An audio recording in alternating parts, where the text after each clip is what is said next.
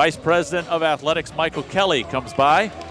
Nice of you to join us for a quick word. I always appreciate it. I know you've had a chance to enjoy Daytona, as has a lot of the Bulls fans that made the trip over. Yeah, I appreciate the fans that came over to support us today in this tournament. Big opportunity here, and appreciative of the group that put this this event on. I'm kind of mesmerized by watching uh, Brandon Matthews here hit it hit it from, from deep, so it's pretty exciting. He, I uh, think the best part of the day was you and uh, the video that you and uh, Joey put out there on the.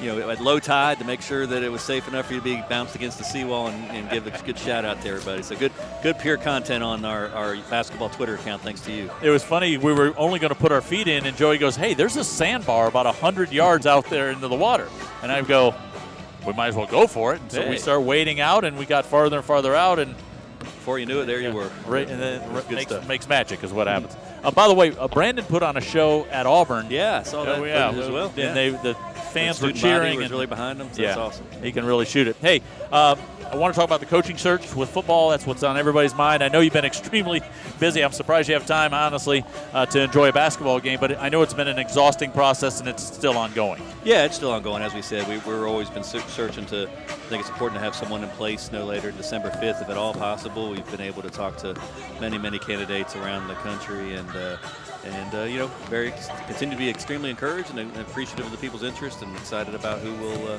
end up with. So, not much to share yet. No name, no specific names, but uh, again, the search is going to come to a good conclusion, and very grateful for uh, the interest and not surprised by it.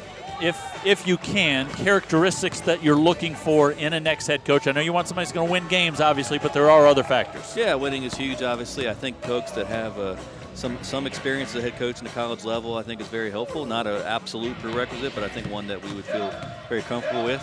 Uh, I think we're such a unique part of our history. I think we want someone that understands the vision, uh, understands the uh, steps that we need to make, but also realize that there's been a major, major investment been put into USF athletics in general and USF football in particular.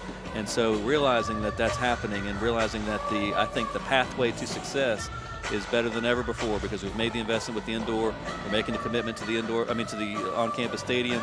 And when you look at the uh, expansion of the CFP, whether that comes in 2024 or 2026, there is a really real avenue now as we get rid of that G5 moniker. Kinda dulls and we the get- line we a get- little bit, And we get yeah. to the point of having uh, the top six conference champions having a way in there, and that becomes a very realistic pathway.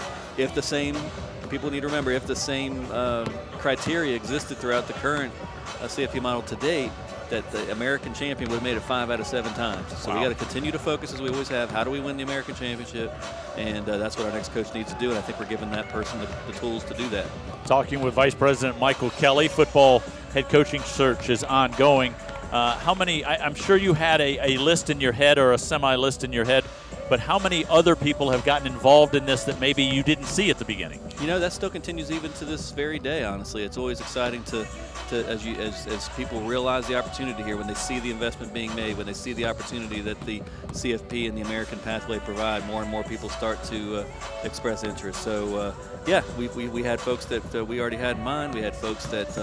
That people reached out on our behalf for, and then obviously we, we continue to field calls from various people, either directly from coaches or certainly from their representation, and that's uh, worth a lot of exploration. And as I said from the outset, I've come into this very open-minded, and my job is to uh, talk to many, uh, ex- ex- explore it, be open-minded to things, and then ultimately we'll settle in on what we think is the best next coach for USF football. I, I know the answer to this already, but I have to ask because everyone's screaming at the radio right now. There has been a name out there uh, the last couple days that has been rumored to have talked with you.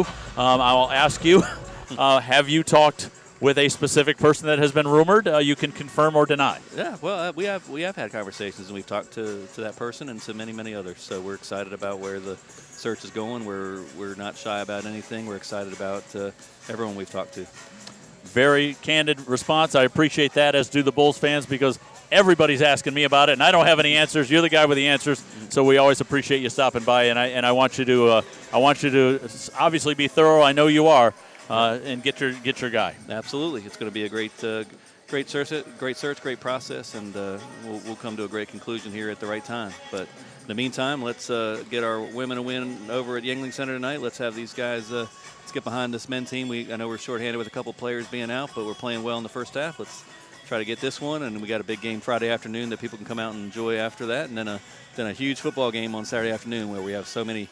I think 12 different seniors we're going to honor before that Yep. game, uh, if I'm correct, and and certainly a great way to send them out with a with a with a victory over UCF. So let's get out there, support this team. They've had a tough year, and I want to make sure we give them a great crowd for an awesome opportunity on Saturday evening. Going to be a fun week. War on I four game always is. Michael, thank you for the time. Happy Thanksgiving, by the way, too. Hey, happy Thanksgiving to you and all the Bulls fans.